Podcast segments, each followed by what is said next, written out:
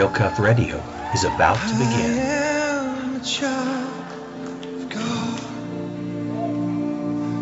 Everybody loves a hero. I believe there's a hero in all of us.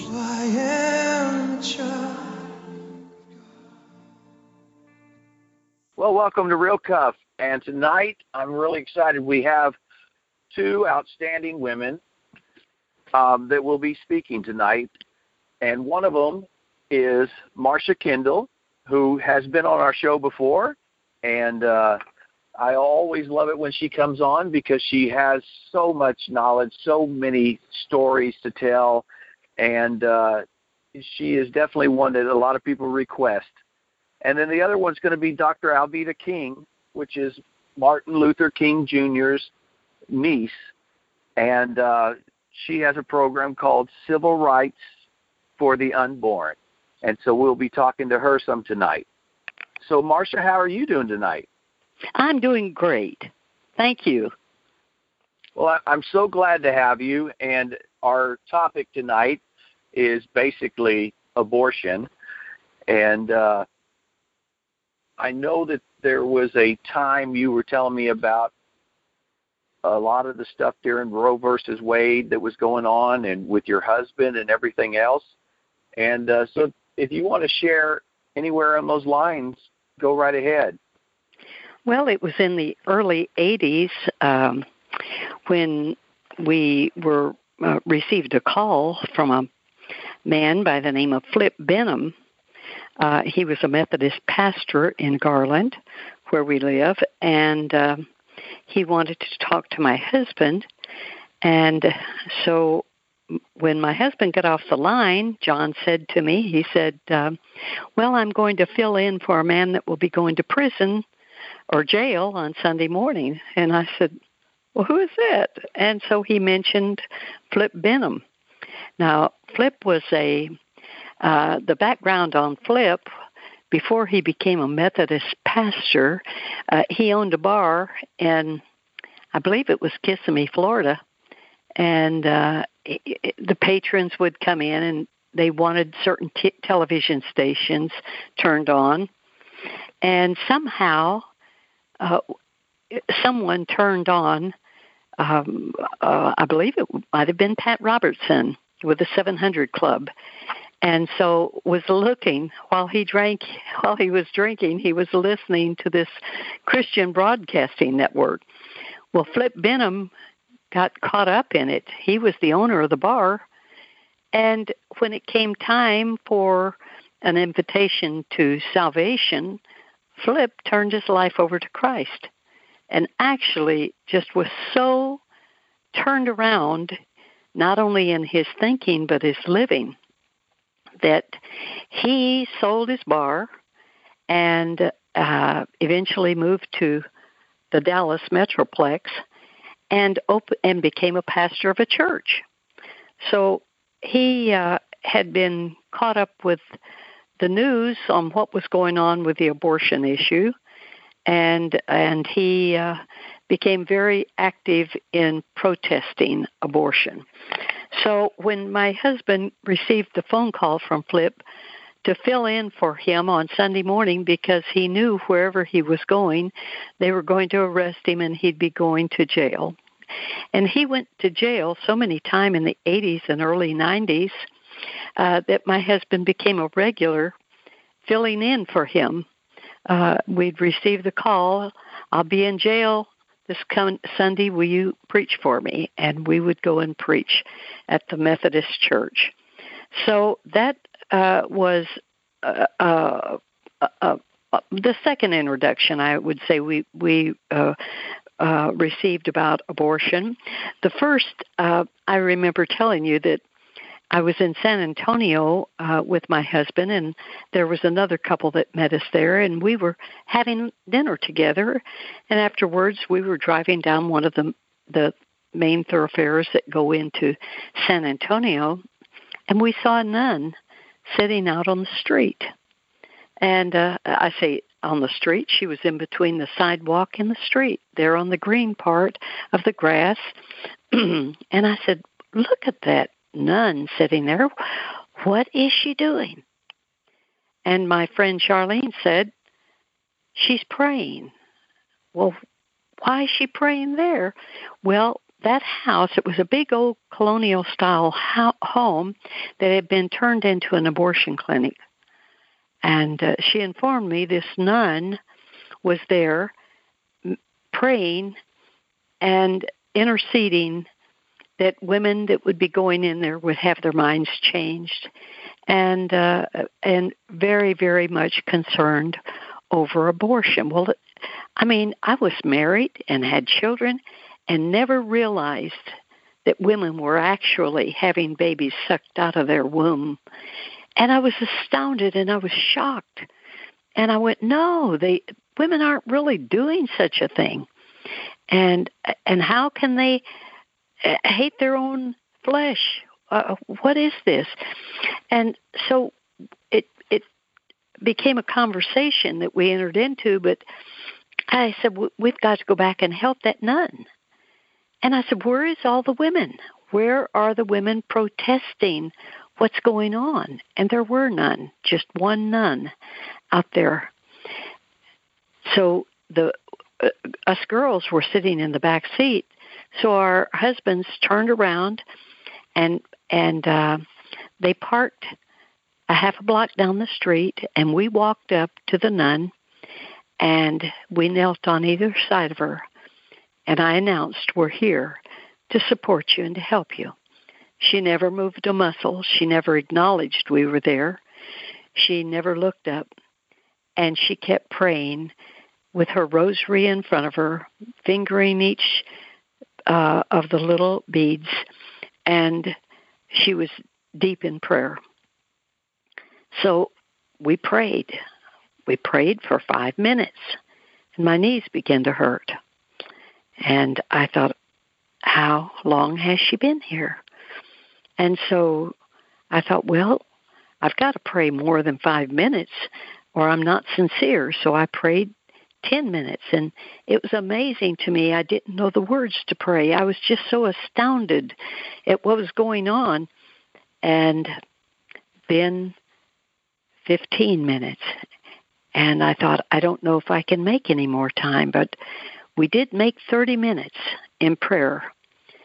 And Charlene looked at me over the head of this little nun, and I looked at her, and we were both in pain with our knees and in kneeling there. And we both nodded that it was time to go. So I put my hand on the nun and I said, We're leaving now, but we're going to be praying for you as you pray for the situation. We left there and uh, I I was astounded that she was alone. And so many women are alone in praying about the amor- abortion issue today. But there are those like Alveda King who is doing something about it, and she's speaking out. Uh, she's the niece of Dr. Martin Luther King and doing a tremendous work. But I, uh, when we were called to go to Flip Benham's, the uh, church, his Methodist church, uh, we were astounded at his ability to know he would be going to jail. I I would like to know how many times that man went to jail in those years that we filled in for him or how many times we filled in for him while he was in jail.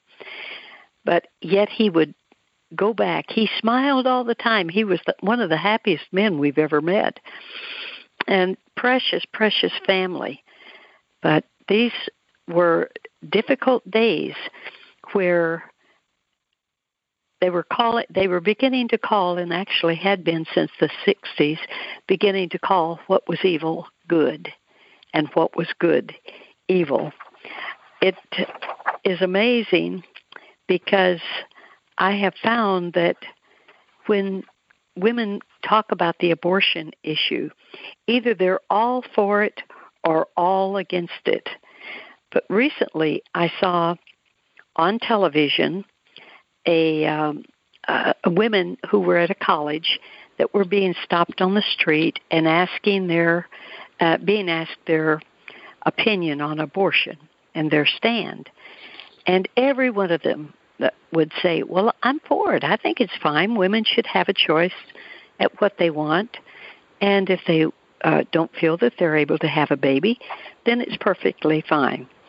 And so the interviewer said, Well, could I show you a partial birth abortion and then you tell me what you think about it? Well, sure, sure. They were flippant until after it was over. And their faces registered shock. And they looked at this man while he continued questioning them. What do you think about abortion? Par- partial, uh, maybe abortion now. And every one of them, without exception, said, I didn't understand and realize the procedure is not just a procedure, it's the taking of a life. And I you looked know, at Marcia, that and I watched the faces change on those young women from being carefree, flippant, uh, women of the world, uh, learning their freedom. They were going to do what they wanted to do, and to becoming very sober and realizing that there was more behind the easy way to eliminate what they called a problem than what they were even faced with. So hey, I Marcia, yes. I since you mentioned partial birth abortion, I just kind of want to let people know because a lot of them still don't know what partial birth abortion is. But you know, basically, they the baby's full term, yes. and they give the they give the mother something, some medication, so that the baby will flip around and come out breech. You know, uh-huh. which first of all, all these years we've learned how dangerous that is for the mother. You know, and and that was a lot of you know that's why a lot of C sections happen because the baby's breech, the baby's breech. So they flip this baby around, the baby's breech, and then they they deliver it until just the head is left inside, and then they take take this thing called an uh, uh, an owl, and basically they drive it up into the bra- baby's brain, and then they suck the brain out and kill the baby, and then deliver it the rest of the way, and then they harvest all the parts because it's it's a big money making thing. Yes. And it's, these, uh, uh, those young women didn't finish watching that like they came up and talked. I mean, they were a total different mindset. It was just a total different thing. You know, uh, we we talk about women having a choice. They have a choice, and uh, I have I have thought about that a lot. You know, we all want to have a choice of what we do and where we go and how we do things, and that that is our choice. But yet, so many young women have made a choice to deliver a baby that gives their child a chance in life. Who knows what that child will be or will become or will be able to influence others for good. I believe there's been doctors and lawyers who began as adoptees. In fact, how many you, you think of how many children in the Bible were adopted? Samuel, he was uh, taken to Eli. Uh, excuse me, to uh, Samuel was taken to yes to Eli the priest, and he was raised in the temple with Eli's son. For that was supposed to be having a spiritual influence on him, and then there was Moses. Moses was raised in a family that was not his own. There was Daniel, and the three Hebrew boys that were raised in family that was not of their origin. There are many, many, if you begin to think of the different ones who were raised in different environment, different family situations than what they were born into. And I think the key is found in Daniel, the first chapter, where it says that the Daniel and those uh, those three Hebrew boys were without blemish and they were able to stand in kings' palaces. And there are children without blemish who are positioned into places and homes where they can come forth and actually be the deliverer of many, many people. I believe that God has a special place and a special call for those who have been adopted into other families. And this is a, another subject on the other hand, but the choice, if a woman would choose to allow her child to be a special called child for use unto the Lord, there is no telling what good they could do by just going the few months extra and delivering that child and let it be taken into a good home. Now let's don't stop with there. There, I I had uh, I talked with Alan Keyes when he was running for president one year, and uh, I I talked with him about women's choice. I said, what if a woman has the choice not only to deliver her baby and to let that baby be adopted into a good home, but she must have also the choice to say which home that baby goes to. Does it go to a typical uh, mother and father home? Is that the home she wants? Then she needs to have that choice to say where her baby goes. Will it go to two lesbians or two homosexuals or to a single person? She ha- should have that choice. Where does she want her baby to grow up? And you think of Samuel's mother. Samuel's mother had a choice. She took her child to the temple to be raised up under the prophet. And Moses' mother it seemingly did not have a choice, but she when she hid her child and her child was found by the king's daughter I don't think she was unhappy that her child would be raised in the king's palace. All of us want the best for our children, and sometimes it means great sacrifice. And yet, here she was able to even nurse her baby, actually nurse it and feed it, and to be able to raise her child in the king's palace way was made for her.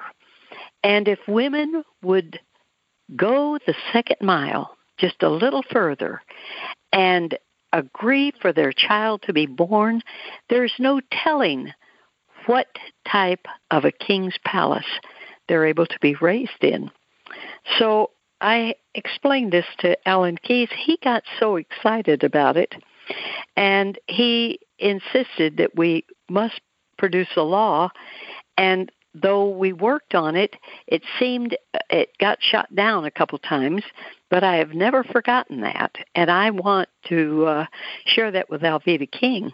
I'd like to hear her thoughts on on the subject here. But I think that's an excellent idea. Yeah.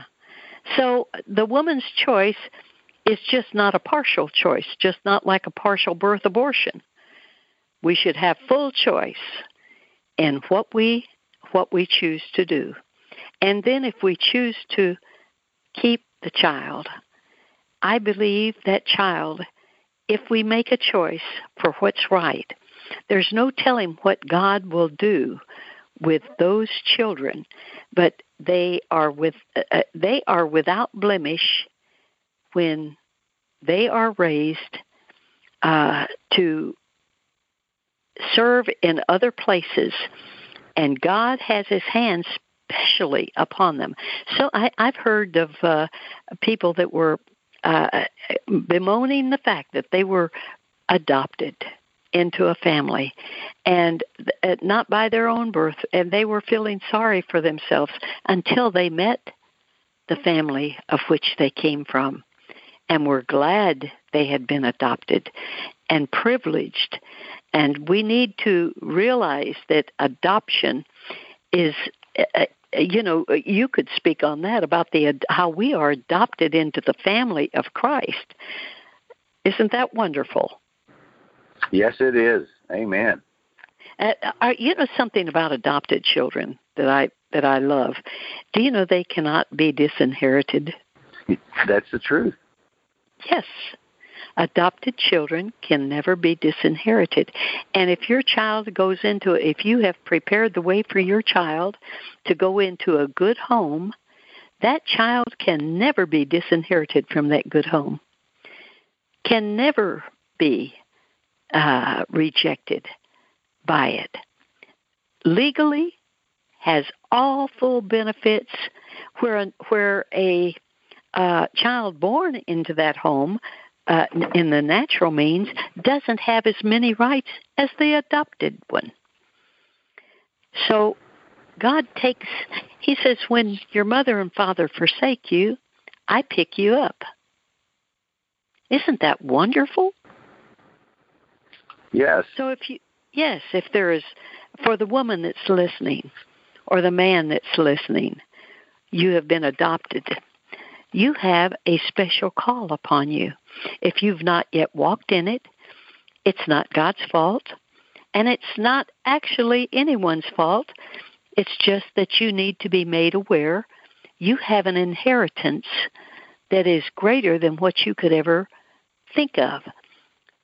And if you begin to look more and more about those that are raised into other homes, it's because they are uh, uh, they have not only an ability uh, to to do great things, but that they are going to be given the opportunity if they will take it. But they are going to have to step up and be and and be ready to step into those places that God has called them to. And the enemy is real good at trying to get people to feel sorry for themselves. Well, I wasn't raised with this. Or the home, even that I was adopted in, we didn't have what we'd like to have had. We didn't even have some of the things we were needed.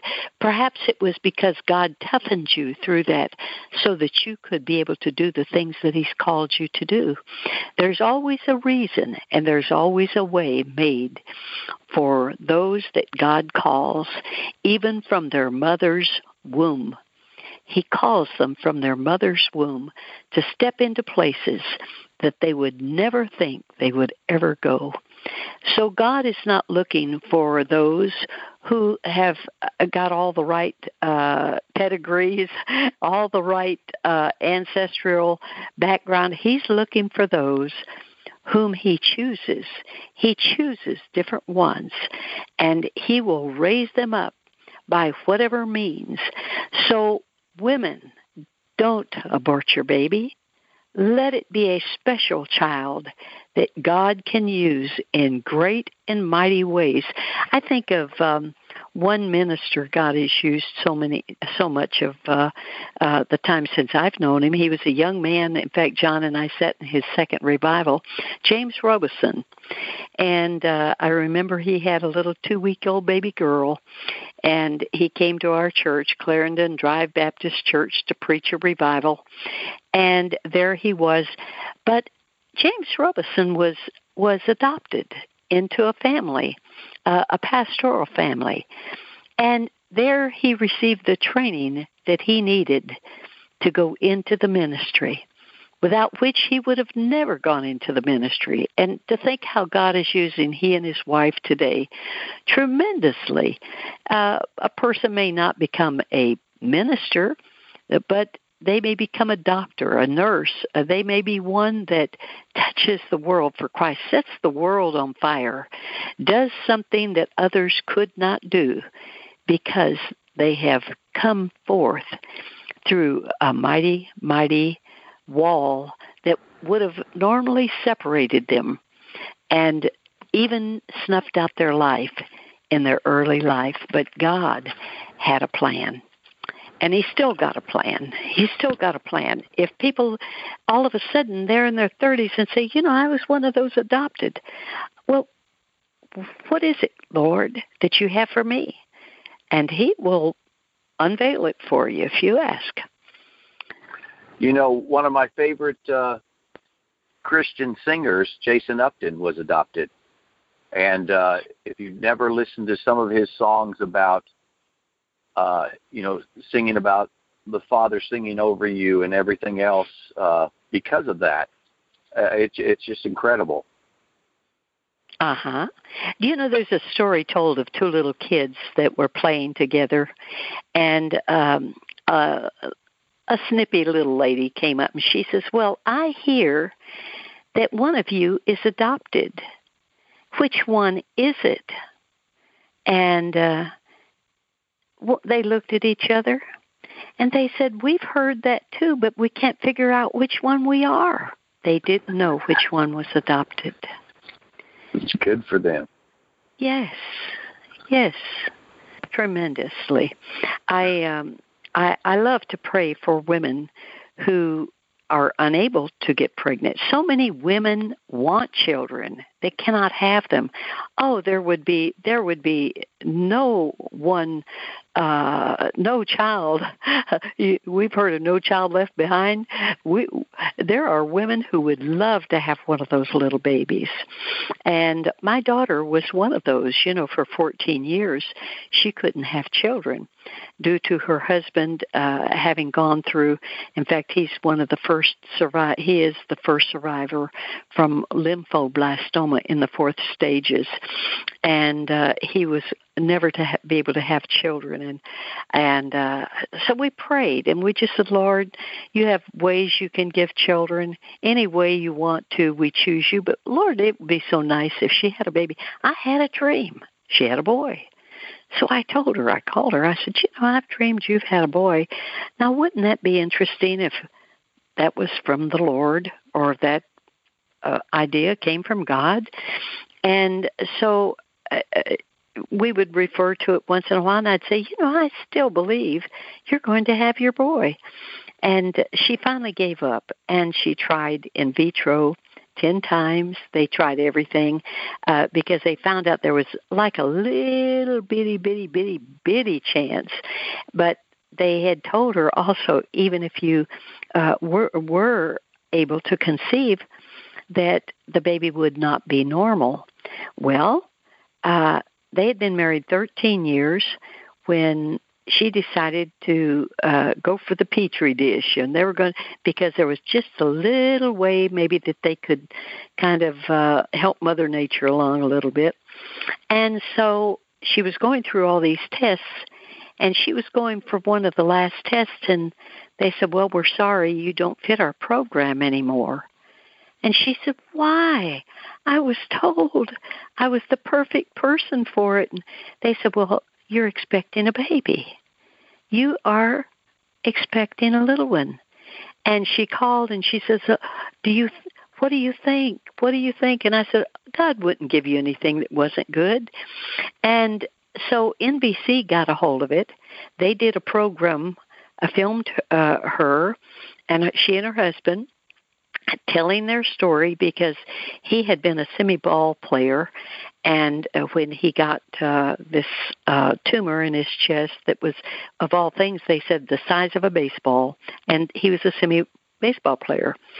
And it was pushing his heart into his lungs and they had to immediately uh uh, do something with him because he he had this lymphoblastoma in the bones everywhere in his blood, and they took him to the Birmingham uh, Medical Center, and there they uh, they were the recipients, the first recipients of what's called the Dana Farber method of of taking care of cancer. Well, uh, he got down to about 80 pounds, but they and all, but he survived. But they said he would never have children, never be able to have children. And so anytime I would say something about I just she finally she kept saying, Mother, don't even tell me that. I don't want to get my hopes up. And then it went from that to finding there was just a little bit of life there that might possibly but way not enough to do anything uh positive. So here when she came up on her own, that they're going to have this little boy, uh, uh, it was it was uh, caught by NBC. They did a video uh, filming of their life, and uh, and when she went into the hospital, they stayed at the door, but they filmed the event, and uh, and uh, because uh, you know she had, she was getting a little older. She had it by C-section, and out of the sheets comes this nine-pound, three-ounce little boy, and uh, wailing loudly. And uh, he was 9.3 on the APGAR, and uh, which is how they make sure that the child is fine.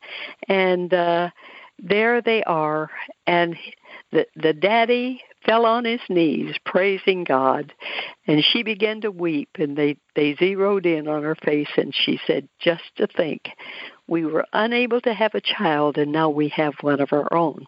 Now isn't it interesting that that child is 13 years old and he plays baseball? He's a what they call a switch hitter. He can hit a home run from the left hand to the right hand. He's been written up in a magazine in the newspaper, and uh, now he and he's uh, uh, his daddy has uh, got a deal together with Pete Rose, where they are opening up the Hit King baseball camps all over America.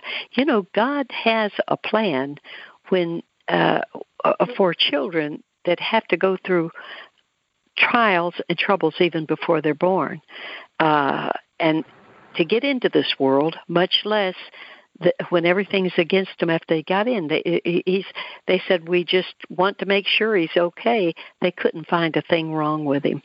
And uh, the doctor said that he, he couldn't be any more perfect than if he was a doctor's child. Of course, they they uh, always tout how great the doctor's children are, but uh, I love to pray for women, for children, and to be able to see God bring forth the fruit of the womb.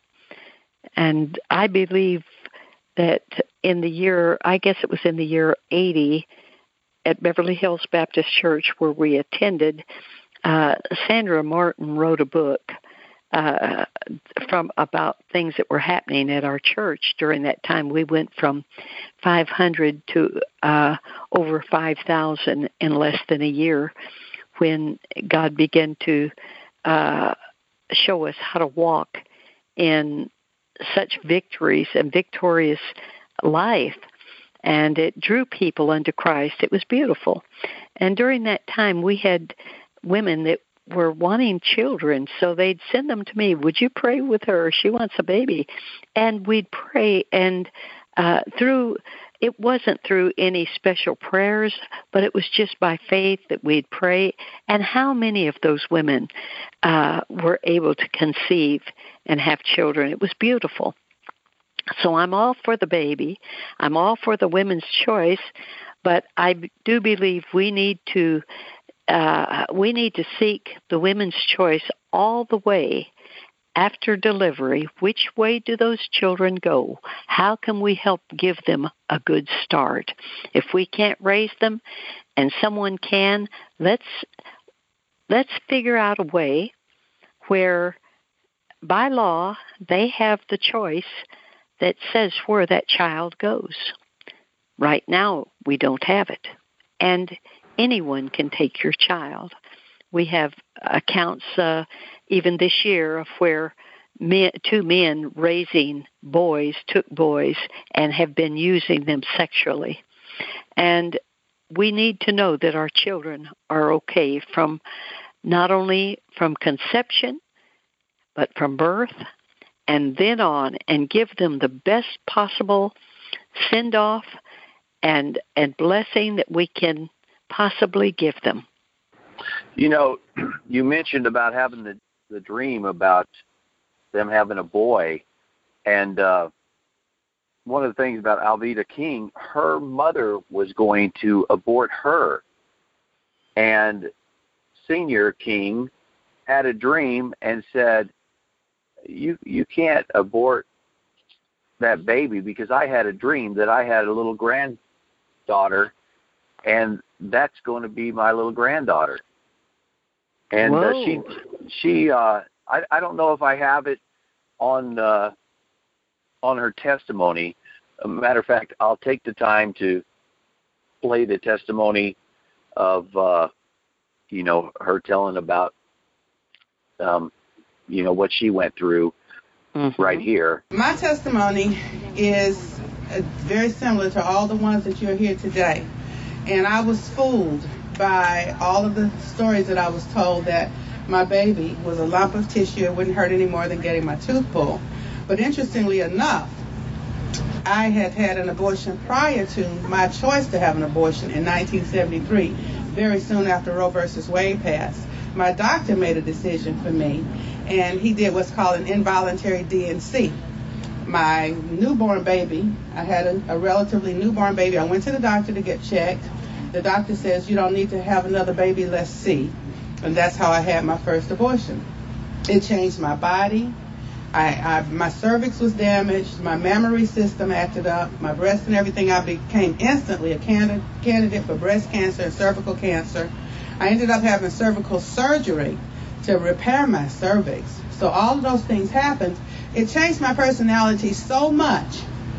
That first one that the doctor did without telling me, that as a young married lady who had just gotten married the year after my uncle, Dr. Martin Luther King, was assassinated. The next year, my dad, Reverend A.D. King, his brother, they were uh, both civil rights leaders. Daddy walks me down the aisle, and a week later, he was dead. I had the first baby, went, and the doctor did the abortion. So I had all of that trauma and tragedy, all that post abortive syndrome going on in my life. It changed my personality so much I ended up divorced. I tried to reconcile with my husband, and uh, we conceived another child. And between us, because we were young and totally not knowing what was going on, totally clueless young people. So we bought, oh, it's a blob of tissue. It won't hurt. Well, it did hurt. It was not a blob of tissue. I have two babies who were aborted in heaven, Philip and Jessica, and their brother Raphael, who was uh, miscarried over that period of time. But then in 1973, when I made that decision, my personality changed, and for a minute, I became a pro choice voice. And it was foolish because here I was out saying a woman has the right to choose what she does with her body, which happens to be true, ladies. We do have a right to choose what we do with our bodies. But I knew those babies were not my body. I knew that. You see, I bore six living children, they were not my body. So I had begun to ask the question in 1977 when two African American men by the grace of God, helped me to change that position. I got pregnant again in 1977. The father of that baby, I, here I am talking nonsense. A woman has the right to choose what she does with her body. It's not a baby, it's a blob of tissue. And the baby's daddy said, No, we're not killing that baby. That's my baby. We do not kill my baby. This was an African American man that said that. So then I went to my best friend, Daddy King, Dr. Martin Luther King Sr. I told him the same junk. Granddaddy, we can I can have an abortion. It's not a baby, it's a blah. And that's the real civil rights issue. That's right. My uncle said, Dr. King said, injustice anywhere is a threat to justice everywhere. Ripping babies apart is a very unjust act. It's very violent. Dr. King was nonviolent. And he said the Negro cannot win if he's willing to sacrifice the future of his children for personal comfort and safety. And that's what we do when we have abortions, my friends. So I'm glad to see the young people. I'm glad to see the mature folks like me. I'm glad to see the men and the women from every ethnic community today. I'm healed today through Rachel's Vineyard, through the grace and power of God, through Silent No More Awareness campaign. So I thank you for seeing each of you and joining us today, and God bless you all. I had um, one night, I, I'm not given to a lot of dreams, but I did have another dream. And I dreamed that um, I found a little baby girl. And I I was like I was in a glass bottom boat. I could see through down through some murky water and I saw it looked like a baby doll. And I passed over it. Now wait, wait a minute, that's a baby. Someone had a baby and they've gotten rid of it. And I just thought, well, I'll have to report it. And I thought, no, I'm going back. And I picked up that baby and I held it to me and I mashed the water out of its lungs and it gasped and took a big and uh, gasped and began to cry. And so I decided I was going to keep that baby and I named her Mary. M A R I. I called her Mary. And my daughter, the one I'm telling you about, she came to see me in my dream and she said, Mom, you've had three daughters, and I have not had a daughter yet. May I have her? And I said, Yes, indeed. So she said, I'm going to put an AH on it and call her name Mariah. And that was in my dream. And so I wake up and I immediately uh, go to the phone and I call my daughter and I said, I had a dream about a baby girl and you getting her from me. And it wasn't even one week later, I got a call from Sandy. Sandy says, Marcia, will you pray with me? We have a baby girl that's going to be born in our family, and we're looking for a Christian couple. And I said, Sure, I'd be glad to pray with you. I never even thought about my daughter at that point. And that was about 9 or 10 o'clock in the morning. About 3 or 4, my heart began to beat. I remember that conversation, and I thought, What is wrong with me? And I called her and I said, Sandy, how would you like for me to be the grandmother of that baby? And she said, I would love it, but what do you mean? I said, Well, I told her about Rachel and about how she was unable to conceive and how she'd had one miracle baby, but uh, after that, she, they said it was such a big miracle. They said, You need to be content with one miracle. And I said, You know, wouldn't it be great if she had two, if she could have this baby? And from the time of my dream until they flew into Dallas to pick up baby Zoe Mariah Grace. She it was 7 weeks. And because she was born to the state of uh, through the state of Texas because the mother had had had a lot of problems and the state had to take over and it the baby was paid for and Rachel flew in. She had done the home study from where she lived in California.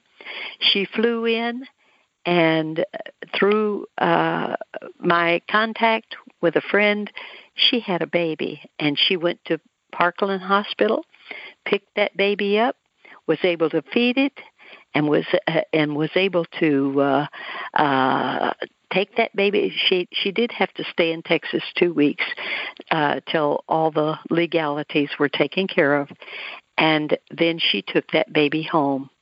And beautiful, beautiful little girl. One day she was saying, "Mommy, mommy." Why didn't I come from your tummy? And she said, Because you came from my heart. And she said, Oh, okay. And she said, She'll tell anyone, I came from my mama's heart. And uh, so a beautiful little girl, but I have had no more dreams, and I think Rachel's glad. oh wow! Yes. You know, um, I, I do want to mention something. the uh, you know, you're talking earlier about that pastor that went to to uh, jail over yes. and over again for the protesting, and you know about probably about uh, 14 years ago. I had called. I was talking to Focus on the Family about this, but you know, there was a period of time where a lot of people were actually going and protesting at the hospitals and stuff be, uh, because they were doing abortions. Yes. And then the the hospitals, what they did is they got smart and they changed it from on the schedule saying abortion to VIP, which stood for voluntary interruption of pregnancy, and that's when these a lot of them faded out. And and you know, I still believe a lot of hospitals are doing abortions. They just changed the names.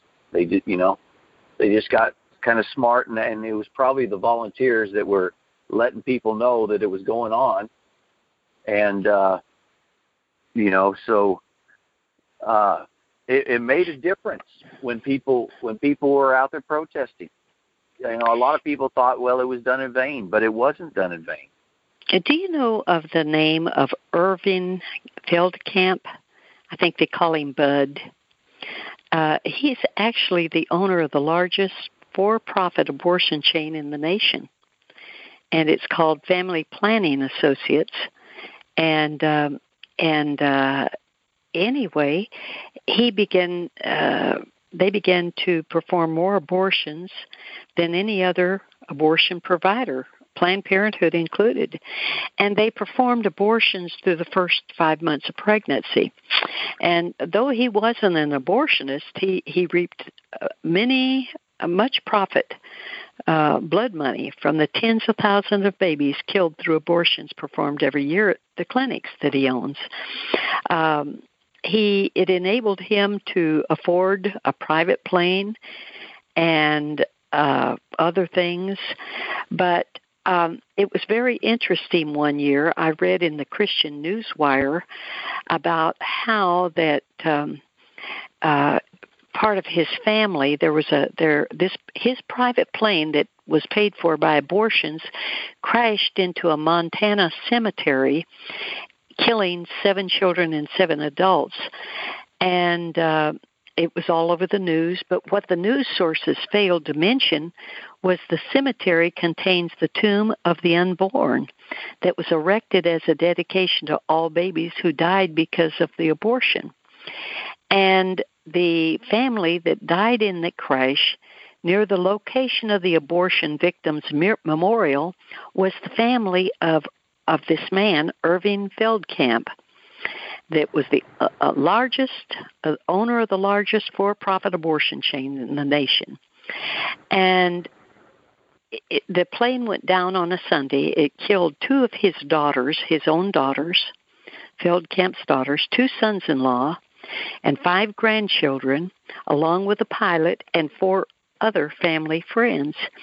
And they said that the cause of the crash was a mystery. The pilot was a former military flyer who had logged over 2,000 two, uh, K miles. He gave no indication to the air traffic controllers that the aircraft was was in difficulty, and he when he did ask to divert to an airport in Butte, witnesses reported that the plane all of a sudden nosedived to the ground with no apparent sign of a struggle.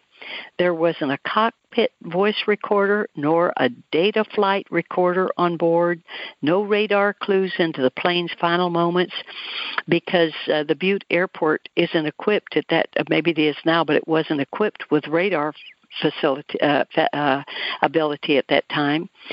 And some some speculate that maybe the crash was due to ice on the wings, but this particular plane model had been tested for icy weather, and experts had uh, stated that the ice being the cause was unlikely. But uh, it it they he had been warned uh, of the scripture in Ezekiel uh, that if you did not hate bloodshed, bloodshed will pursue you. And he had been warned for even for his children's sake to wash his hands of the innocent blood that he assisted in spilling uh, because of that scripture. And they said that when Bud Feldkamp visited the site of the crash with his wife and their two surviving children, uh, the next day they stood near the twisted, the charred debris, talking with the investigators light snow was falling on the tarps that covered the remains of their children.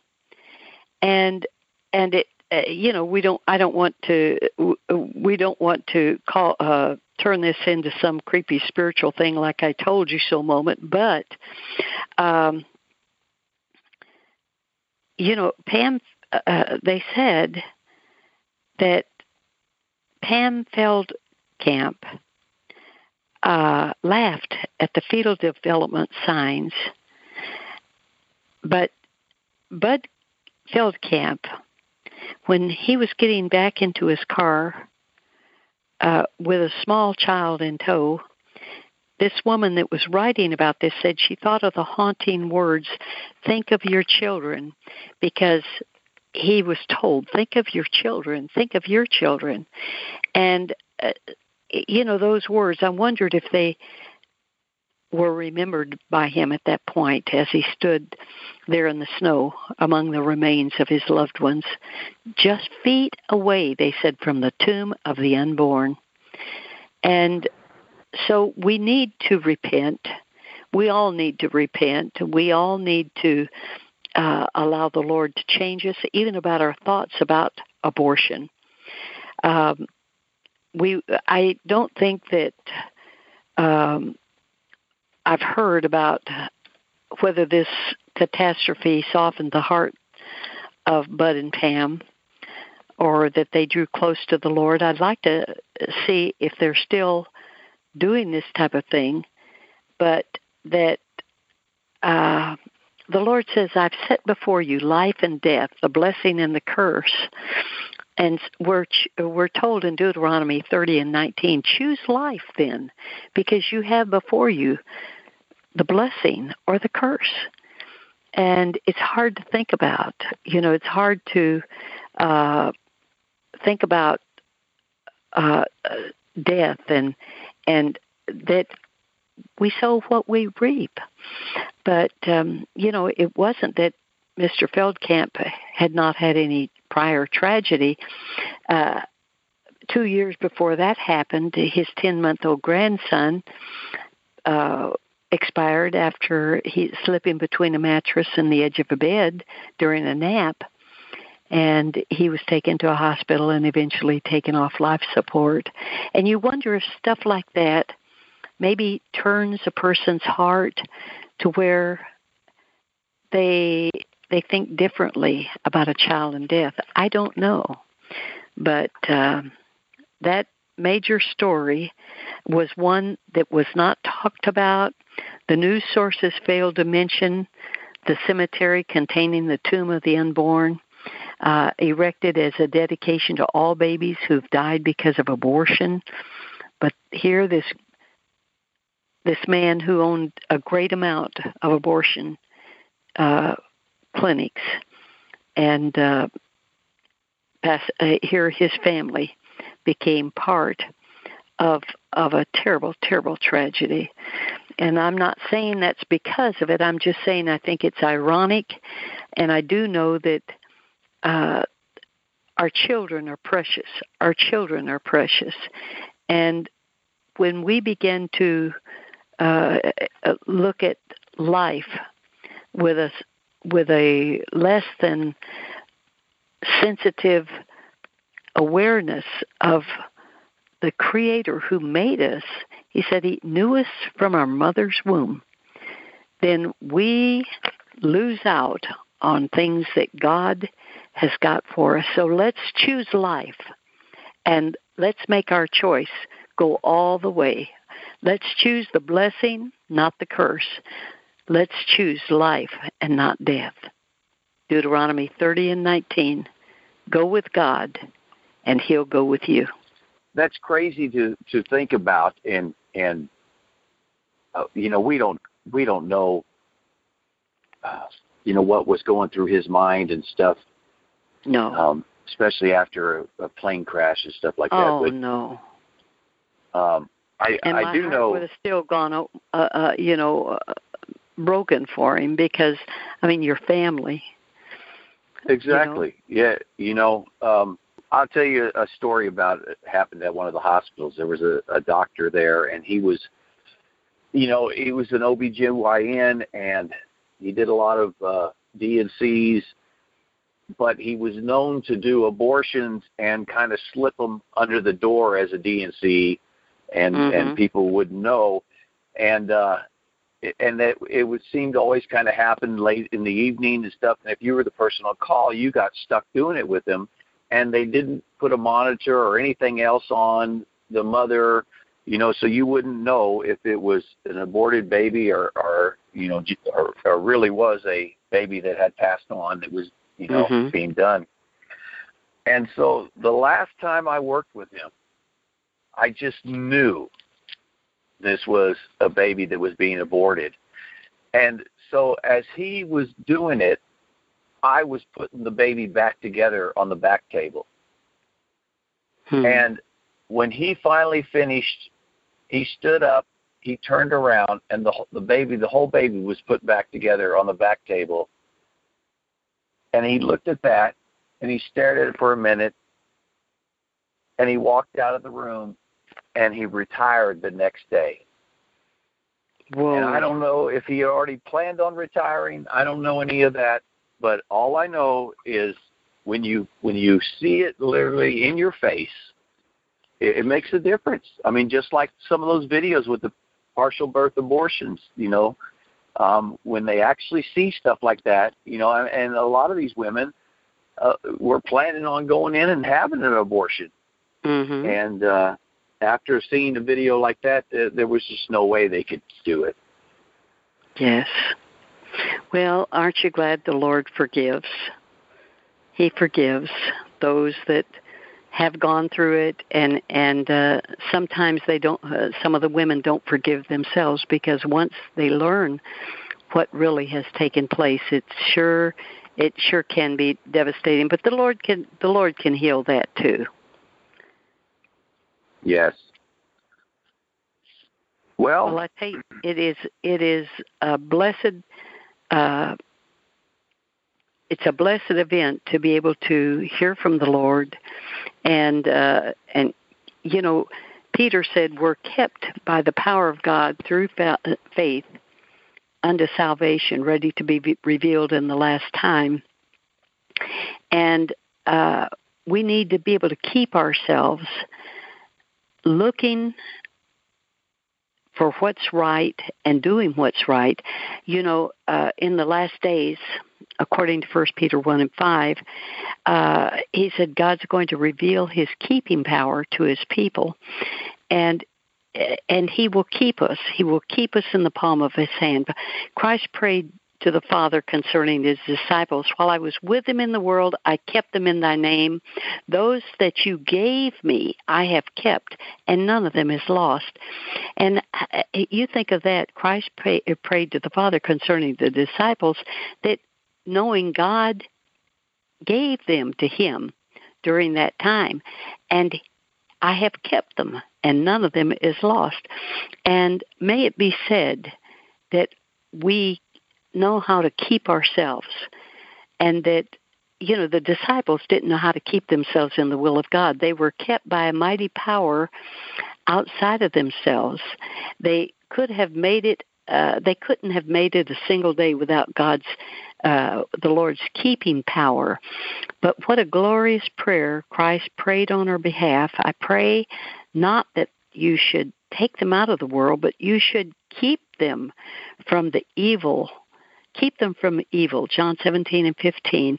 Uh, in the Greek, the word kept is very expressive. It's used uh, in 1 Peter 1 and 5, but it means to establish a military outpost, to guard, hem in, protect with as with a garrison, to establish a fortress with a full military line, with full military apparatus, and to discern the enemy far in advance and protect from danger. We need to alert the young women. And I wonder if the mentors are mentoring if the teachers are teaching. You know who teaches the teachers? Who mentors the mentors? We need to admonish those who teach. They have got a great responsibility. We need to alert and to teach the young women what takes place with abortion. Uh, we actually become a powerful military outpost uh, when we when we um, are able to see the oncoming enemy far in advance, and we can resist the enemy. Uh, when Jesus prayed, keep them from evil, the Greek word for keep means to deliver from the effect or influence of anything bad, evil, grievous, harmful, lewd, malicious, or wicked, and all that is corrupt or diseased. So, putting it all together, it seems almost too good to believe that we're in God's military outpost and protected by fully equipped spiritual army of innumerable horses, chariots, and soldiers, and in battle, full battle array, completely informed of every enemy plan and device. But we need, because our young women are not taught, and many of them have not been uh, taught at home. Some of them have not been able to uh, uh, for various reasons, be in a church or in a Sunday school class. They haven't received training from there. But once we give them the truth, the Word of God says that greater is He that's within you than He who's in the world. John, First John four and, and four, I believe. But we need to realize that we are a strong army. We need to keep ourselves. We need to to realize that we're p- more powerful, that the Lord will help us, and the Lord will help these girls through these difficult times. He will He will cause them to to rise up strong, and and if we can offer help to them, so many will make the right choices if they're encouraged to do that. So I'm I'm I'm believing God that this is going to be a year where uh, where there's going to be a stake put down in the ground where people will begin to decide they're going to go for what is right, not what is uh, popular, not what is uh, uh, uh, uh, that has been offered, but that they're going to begin to make uh, be blessed. They want to be blessed, and they don't want death.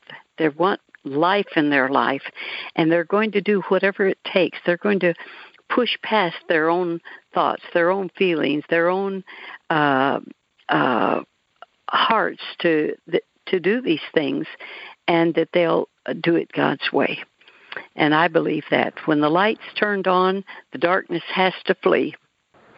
You know, Marcia, it's it's been 43 years since Roe versus Wade, and um, one of the things that we're going to talk to Alveda about is their stance on uh, you know abortion is not health care, and so yes. I will play I'll play a little clip from that.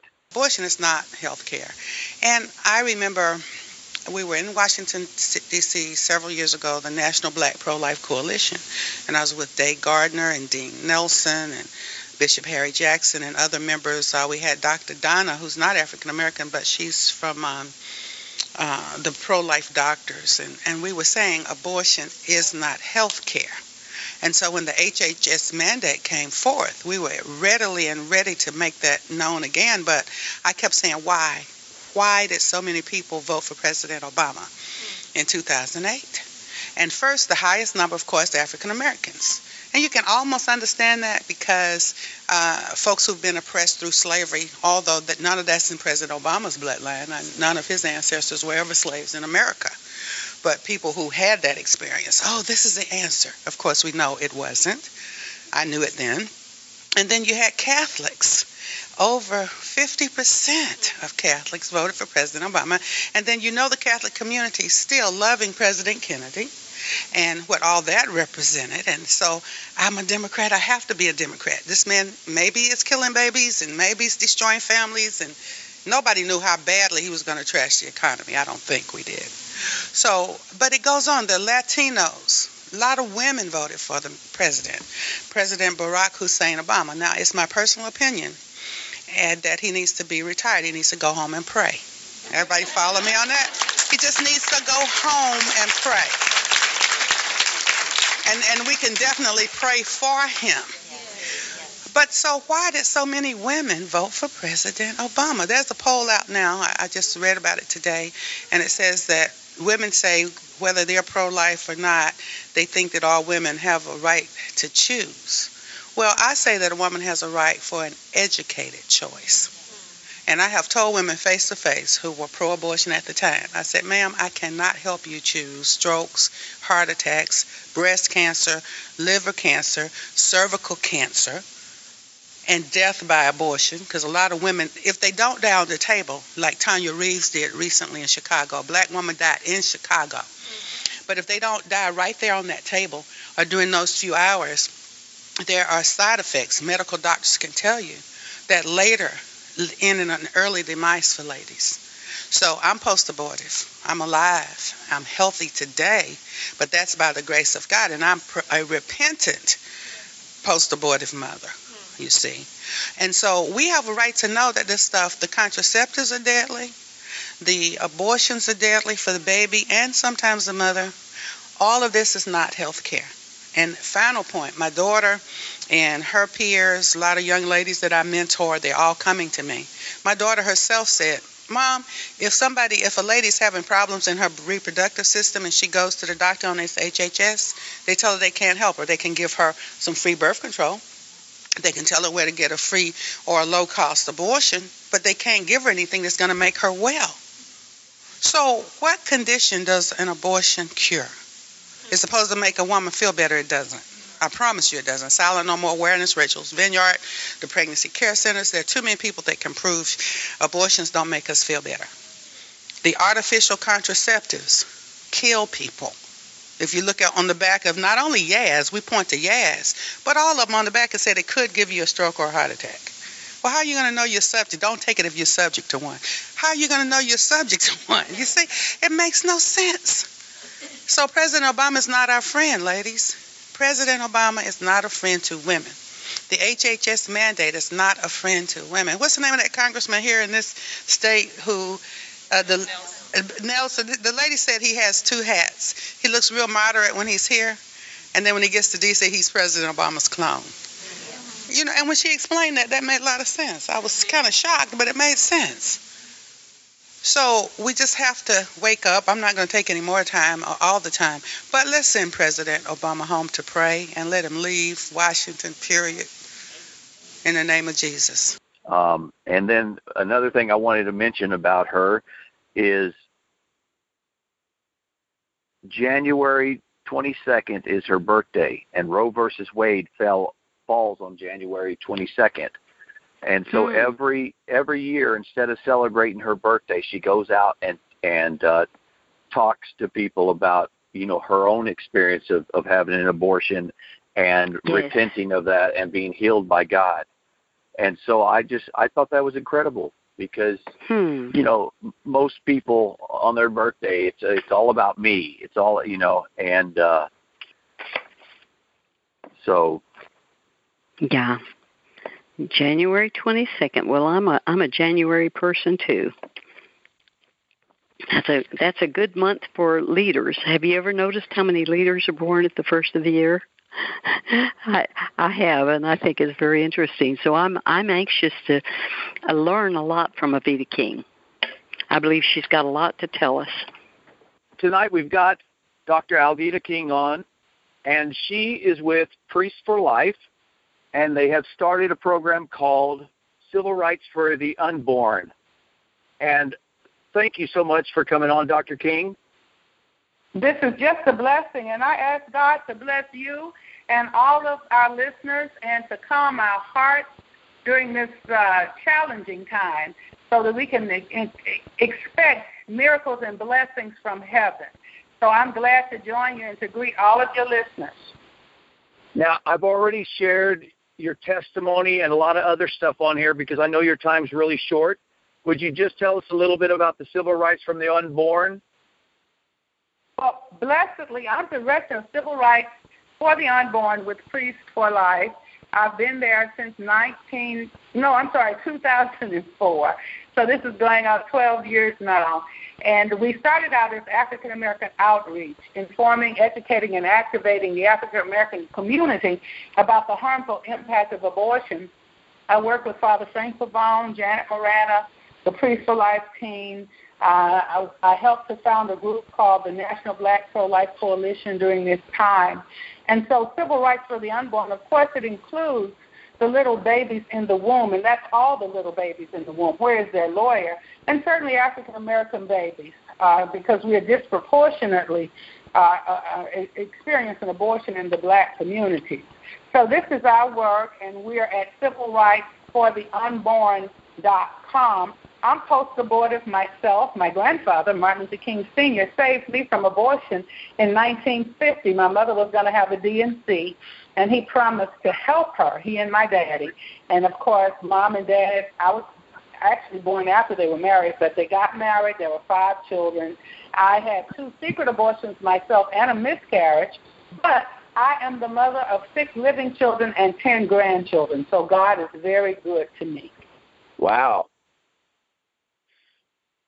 Well, you know, all I can say is is uh, you know, it sounds like you've got a lot of stuff going on, but would you mind just praying over the audience and let the Lord just open their eyes so they can hear what you're trying to do here and and let their hearts be changed? Father, in the name of Jesus, we come with this request for prayer to you. Father, we are living in turbulent times, and your word, of course, did say that that would be so. Jesus Christ, your Son, our Lord, shed his blood for us, and we're grateful. And now, with the power of the Holy Spirit in our lives, we continue to move forward. Lord, in America, we've experienced something called racism and white privilege, but that's just laws that were put in place after slavery, Lord, to try to manage the population. Lord, we repent of all of that, and there are so many people of goodwill and good hearts of every skin color, according to Acts 17:26, of one blood, Lord. You made all people to live on the face of the earth. My dear uncle, the brother of my daddy, Reverend A.D. King, they live in heaven now. Martin Luther King Jr. said, Father, and you put that in his heart to say, we must learn to live together as brothers and sisters or perish as fools. I added sister, Lord. he said as brothers. So, Lord, now as we pray over the listening audience and uh, all that will be touched by this broadcast, Lord, let us not be arguing and fighting over politics or money or skin color or just anything, Lord. But just let us hear clearly, see clearly, seek your voice and your face during this time. And Lord, according to your word in Second Chronicles seven fourteen, if my people who are called by my name will humble themselves and pray and turn from their wicked ways and seek my face, I will hear from heaven and forgive their sins and heal their land. Lord, we just believe that you're listening, that you love us, and that we'll be able to move forward uh, in this country and across this world, Lord, uh, with your mercy and grace. In Jesus' name, we thank you and bless you, Lord. Amen. Amen. Well, I want to thank you for coming on, and we really do appreciate what you're doing, and you know, want to be able to back you up. So well, I appreciate it in this opportunity, and maybe we'll talk again. And thank you so much. Thank you, Dr. King. Well, we sit on our hands and watch Roe versus Wade and take the baby's rights and lead them to the graves. And now my child can't pray in school, and he's told that there's no God, and a criminal's got more rights than a praying child.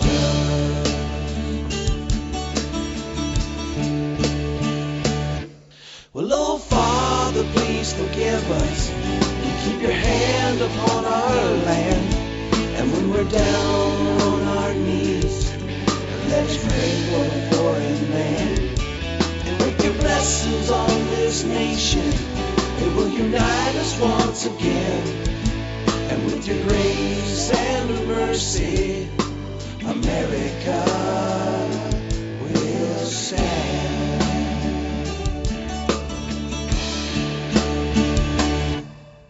Well, they say justice is blind, and that's obvious to see. As the Ten Commandments are being stripped from you and me. And the blood of our forefathers, was it shed in vain? Or is this whole world just going insane?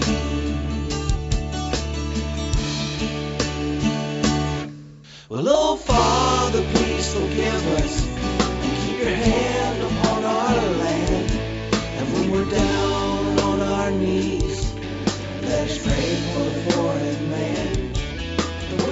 blessings on this nation, it will unite us once again. And with your grace and mercy, America will stand.